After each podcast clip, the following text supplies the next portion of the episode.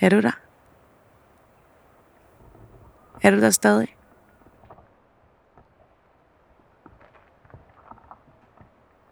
Det du skal lytte til nu er min ven Anders. Han siger selv, han er en mand af ler.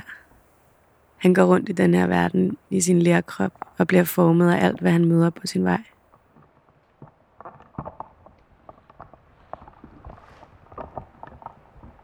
Anders fortælling handler om at miste og om at få. Det er en fortælling om, når døden bliver en del af livet. Og det er en fortælling om alle de måder, kærlighed eksisterer på i Anders liv.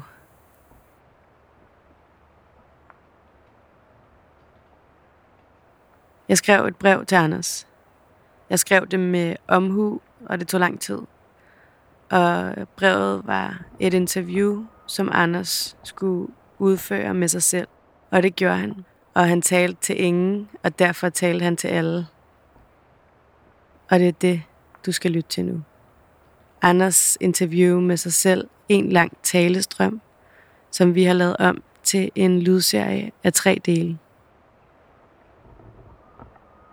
Det, du skal lytte til nu, er første del af lydserien Manden af Ler. Velkommen i Bølgen.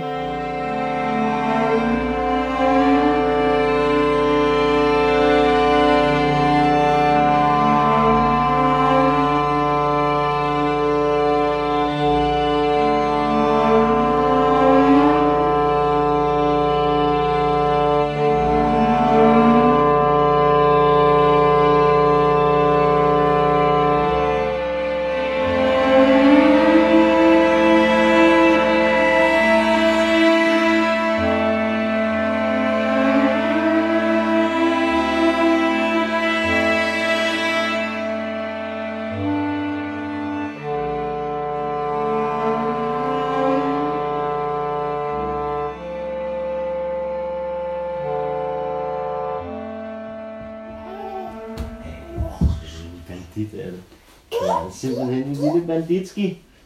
Banditski, banditski, banditski. Hvor er fars telefon nu, Anne? Hvor er fars telefon? Det. Hvad? Det. Det det. Kan du give den til mig? Kan du give den til mig? Ja. Hallo? Hallo? Hallo? Nej. Nej, Alfred. Skal det ikke dernede?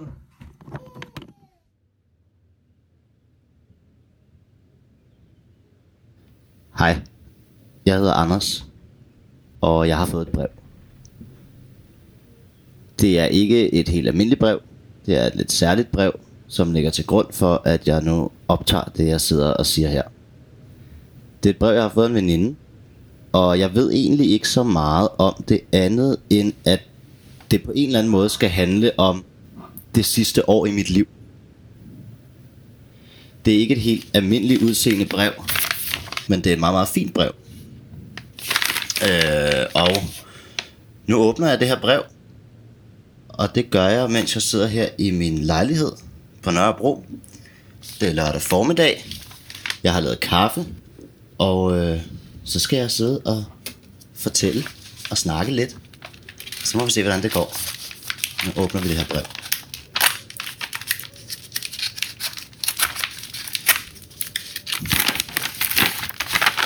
Så nu hælder jeg altså alt indholdet ud her.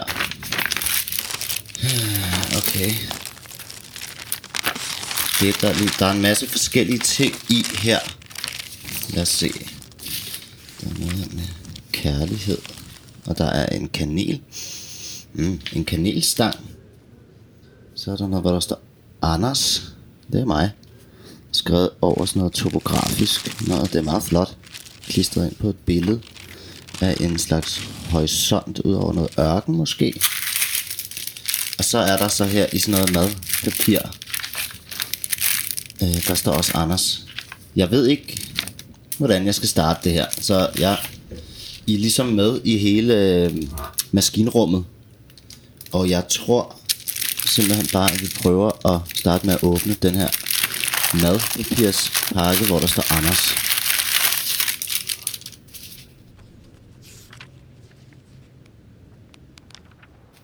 Og der står her: Kære Anders, nu skal det handle om livet. Dit, Dit liv. liv. Anders liv.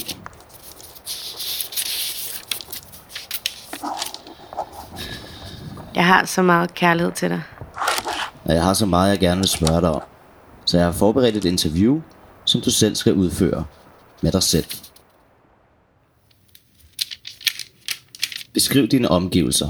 Hvad ser du? Hvad lugter du? Hvad mærker du i kroppen? Jamen, som sagt, så sidder jeg i min lejlighed. Jeg sidder i en lejlighed, som jeg har boet i i tre år. Det er en uh, lille toværelses lejlighed på Nørrebro. Jeg sidder inde i det rum, hvor der både er stue og køkken og udgang ud til altanen. Lige nu er der faktisk en lille smule sol, øh, der skinner ind på mig. Det er meget dejligt. Og øh, foran mig der står computeren med optag, apparatet og en mikrofon. Og rummet er fuld, rummet er fuld af kaffeduft blandet lidt med den her nylige øh, kanelduft. Jeg har det godt. Jeg er spændt. Jeg er meget spændt på det her. Jeg synes, det er et sjovt projekt. Jeg synes, det er et sjovt arrangement, vi har, vi har lavet her.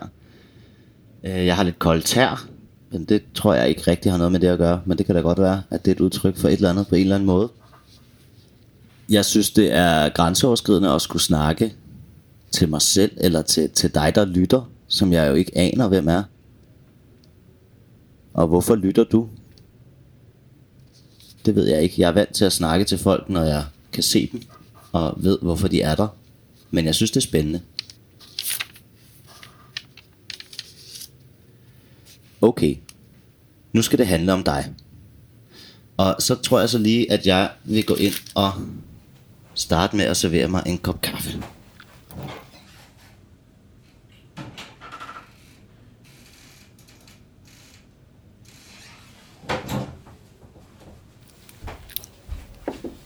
Og der skal mælk i kaffen. Jeg er sådan en, der drikker mælk i kaffen om morgenen og i løbet af dagen. Men hvis jeg engang imellem drikker kaffe om aftenen, så skal den være sort. Okay. Hvordan vil Alfred beskrive dig, hvis han kunne snakke? Mm. Her skal det lige siges, hvem Alfred er. Alfred er min søn. Alfred er nu et år og fire måneder. Og han kan godt snakke, men det er altså mest øh, tiger og hest, ko og så det får. Øhm, og jeg håber ikke, det er sådan, han ville beskrive mig. Jeg tror, han ville beskrive mig som en, der var meget omsorgsfuld over, øh, omkring ham, over for ham, men også en, som, som lader mig selv være i den relation. En, der varetager sine egne øh, lyster, øh, til trods for hans tilstedeværelse. øh, For eksempel så har vi sådan noget med, at jeg ryger cigaretter. Og øh, det har taget lang tid på en eller anden måde at vende ham til, at nogle gange så skal far ud på altanen og ryge en cigaret, øh, når, vi, når lige Alfred gerne vil lege i stedet for. Men så har vi fundet sådan et fint system med, at øh, jeg går ud på altanen, og når jeg tager min jakke på, så begynder Alfred at finde min sutsko frem, eller mine tøfler, som jeg tager på, når jeg går ud på altanen. Så kommer han hen med dem til mig, og så ved han, at nu, nu skal jeg derude på altanen. Og så står jeg udenfor med, med lukket altandør, og jeg ryger min cigaret. Og så er Alfred indenfor, og så plejer han at finde sine små dyr, en gris og en hest og en ko og et får. Og så kommer han hen med dem til mig en af gangen, skubber til døren, og så åbner jeg den lidt, og så tager jeg grisen, og så siger jeg tak, Alfred. Og så går han tilbage og ud i rummet, og så finder han det næste dyr, hesten, og så kommer han så hen, åbner døren og, og giver mig hesten. øh, Og det passer nogenlunde med, at når han har fundet alle fire dyr, jamen så er jeg også færdig med at ryge. Og så kommer jeg ind, og så siger han: Færdig? Og så siger jeg: Ja, nu er, nu er jeg færdig. Nu er far færdig med at ryge.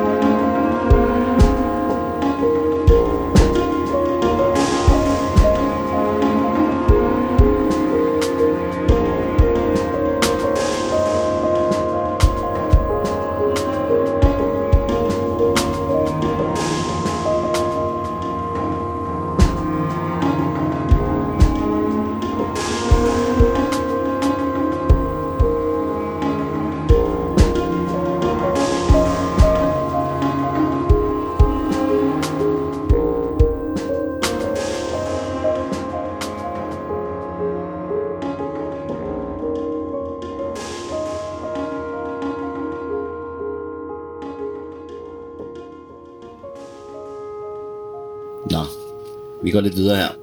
Beskriv i fakta, hvad der er hent i dit liv de seneste års tid. Jeg tror, det, der tænkes på her, er en helt bestemt hændelse. Og det handler meget om mig og min kæreste og Alfred. Og øhm, i fakta, helt køligt, nøgternt beskrevet, så vil jeg sige det sådan her. Jeg var kærester med Anja i seks år. Vi var vanvittigt forelskede i hinanden. Vi på en eller anden måde fremskred vores forhold efter alle kulturelle normer. Vi blev forelsket som unge mennesker, som toogtyve og enogtyve år i henholdsvis. Vi begyndte at se hinanden mere og mere. Jeg flyttede i et kollektiv. Hun købte en lejlighed og boede i alene. Det er den lejlighed, jeg sidder i nu. Vi flyttede sammen. Vi boede sammen i nogle år, og Anja blev gravid. Og øh, graviditeten gik godt, indtil den ikke gik så godt længere. Anja fik det dårligt. Anja fik det rigtig dårligt. Hun blev meget, meget ked af det. Hun blev meget modløs. Øh, men ni måneder efter vi havde undfanget det lille nye menneske, så fødte Anja Alfred. Og to og en halv uge efter det, der tog hun sit eget liv ved at springe ud fra Rundetårn.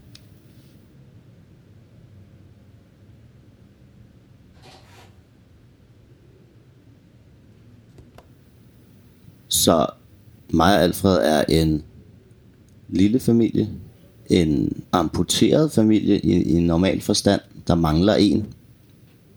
Det betyder på sin underlige vis også, at vi er en lidt større familie, fordi vi har haft bedsteforældrene, alle fire, mine forældre og Anjas forældre, har været meget mere ind over, end hvad de er på almindelig vis.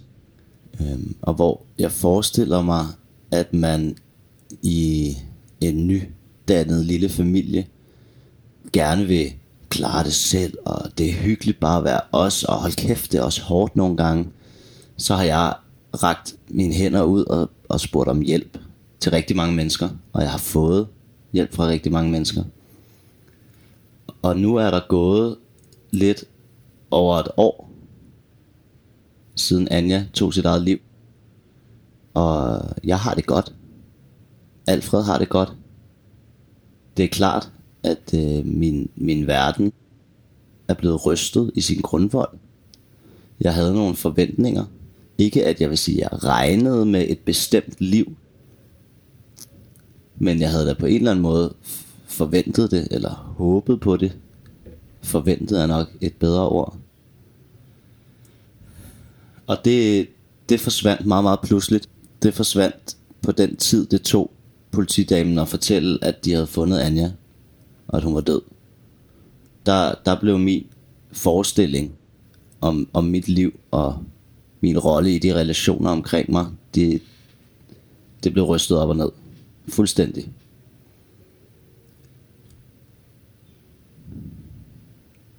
Jeg er også et sted nu, hvor jeg har det godt med det, øh, og jeg har det... Jeg bruger også Anjas død til at forme mig selv. Jeg synes faktisk, at jeg kan sige til mig selv med rigtighed, oprigtighed og sandhed, at jeg er et bedre menneske. Eller som det fortærskede udtryk siger, jeg er en bedre version af mig selv, end jeg var for over et år siden. Nu ved jeg jo ikke, om jeg foregriber noget i den her interviewstruktur. Men det er ligesom præmissen ved at, at snakke selv.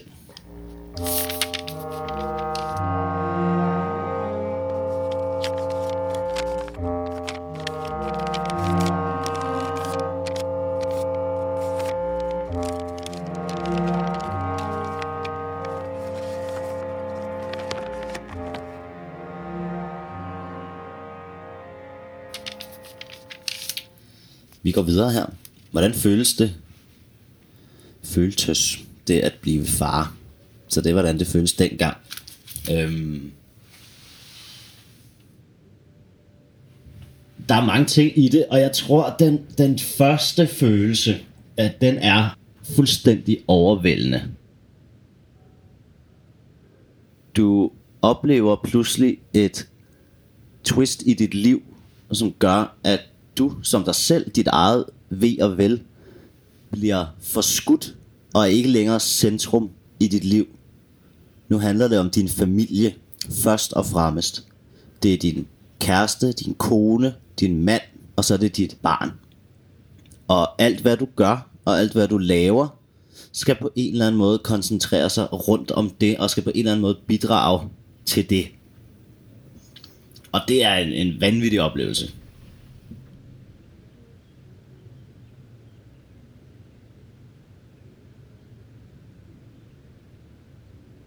Lige da vi havde fundet ud af, at hun var gravid, samme dag eller dagen efter, det kan jeg huske, men lige der omkring i hvert fald, der skulle jeg ind og gå en byvandring. Jeg gik byvandringer ind i, i Indre København, og jeg var fuldstændig sådan rundt på gulvet. Og jeg tænkte, det kommer aldrig til at gå, men heldigvis så havde jeg gået så mange byvandringer, at, at, at det sad simpelthen på ryggraden. Jeg, jeg kunne lire en masse af, og folk var stadig super tilfredse.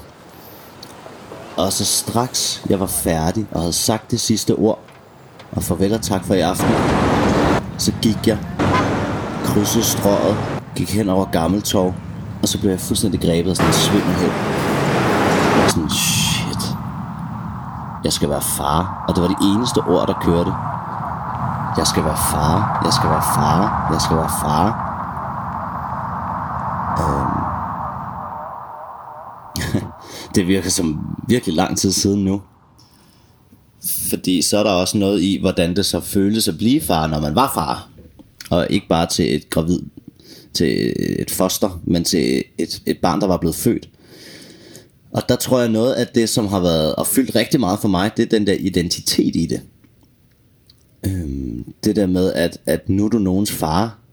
Og det slog mig rigtig ned i vuggestuen, ikke? Når nogle af de større børn kommer og siger, det er Alfreds far. Hvor noget inde i en har der lyst til at sige, hov, øjeblik, jeg er jo også Anders. Kender du ikke mig, Anders?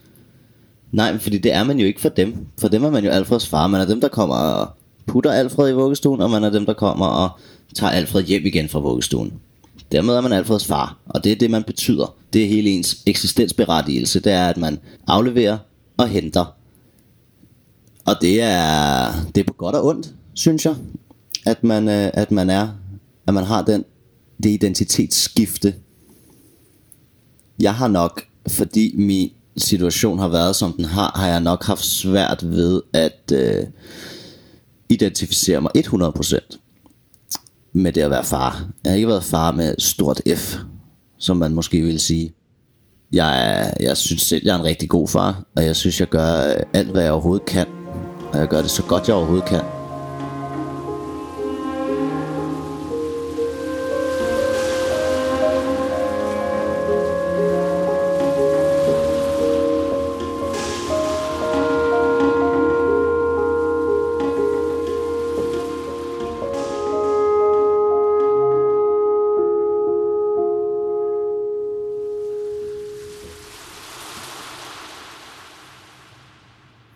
Jeg har også igennem hele det sidste år prioriteret at give mig selv noget tid og give mig selv noget plads, hvorfor han også bliver passet cirka en gang om ugen hos bedsteforældre.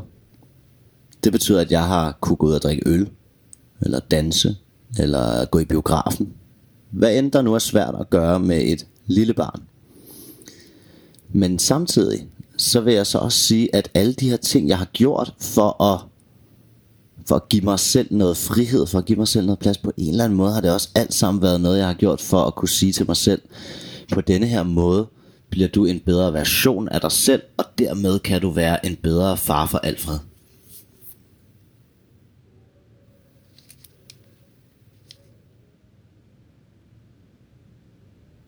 Han er en dejlig dreng. Det er han virkelig. Han er... Øhm Han har simpelthen sådan et, et finurligt lille sind, altså. Han er, øh, han er meget bestemt, men ikke, ikke for bestemt. Han, er også, han har så meget humor, og det var faktisk noget, før jeg fik børn, jeg ikke havde troet, at man skulle opleve. Øh, i, I forgårs, der kommer vi hjem fra vuggestuen, og øh, vi går op på tredje sal, hvor jeg bor. Og så stormer han ligesom her til den forkerte dør, altså den til højre, i stedet for den til venstre, hvor vi bor bag. Og han stormer hen til døren og banker og siger, der, der. Og så måske, hvor jeg siger, ah Alfred, det er jo ikke, det er jo ikke der, vi bor. Og så kigger han bare på mig og griner. Altså sådan virkelig griner, som små børn kan, ikke? Så han ved det udmærket godt. Altså han ved udmærket godt, at det ikke er der, vi bor. Men på en eller anden måde må han jo synes, det er sjovt. Og jeg synes jo fandme også, det er sjovt. Han er virkelig dejlig væsen.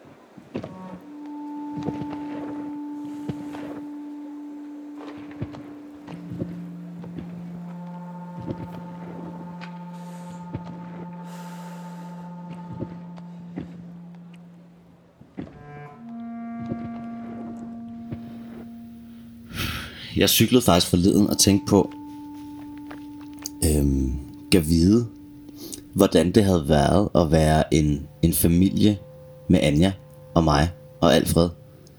Og jeg blev fuldstændig, altså jeg blev fuldstændig øhm, paf. Det, det, jeg kan slet ikke se det for mig nu. Nok fordi, at, at hendes sidste tid, som var meget, meget dårlig, øh, og hun havde det enormt dårligt, så gik jeg ind og tænkte på, gud, hvor ville hun have været bekymret, når den lille mand var syg. Og der er jeg meget mere, jeg er meget mere i stand til at sige, det er en del af livet, og det skal nok gå.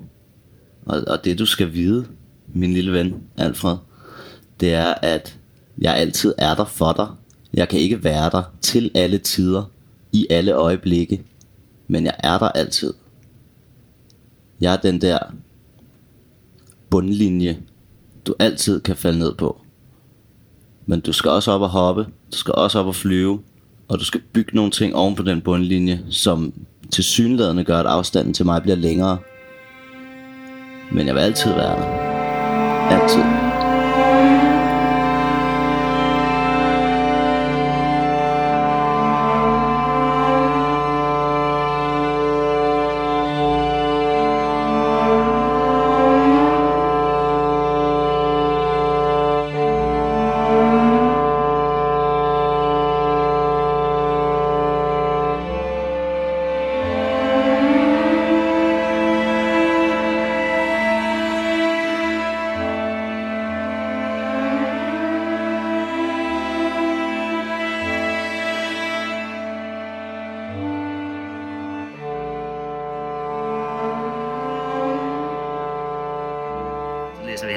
Hvad er det? En tiger. Hvad er det? En, en abe. Og hvad er det her? En giraf. Og hvad er det her? En elefant, ja. Og hvad er det her? Måne og stjerne. Og hvad er det her? Kokosnød. Ja. Mm-hmm. Og en kage. Og hvem er det? Far. Ja. Yeah. Far.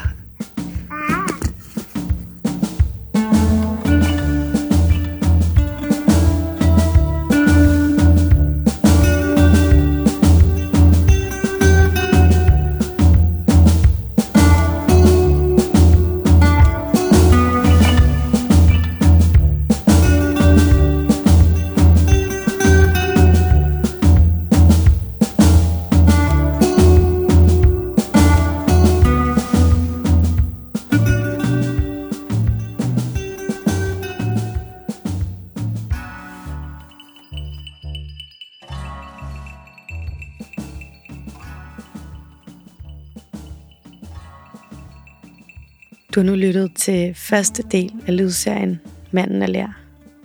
Og i anden del kan du høre Anders fortælle om kærligheden mellem ham og Anja, om Anjas liv i Anders liv, og om hvordan det er at opleve døden i livet.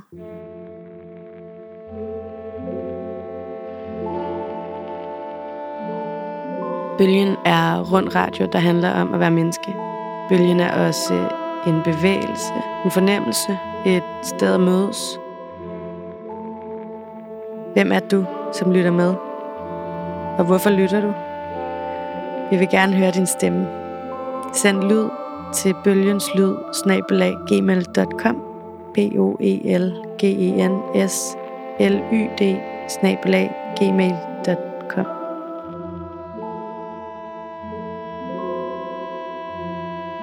Bølgen er produceret af os.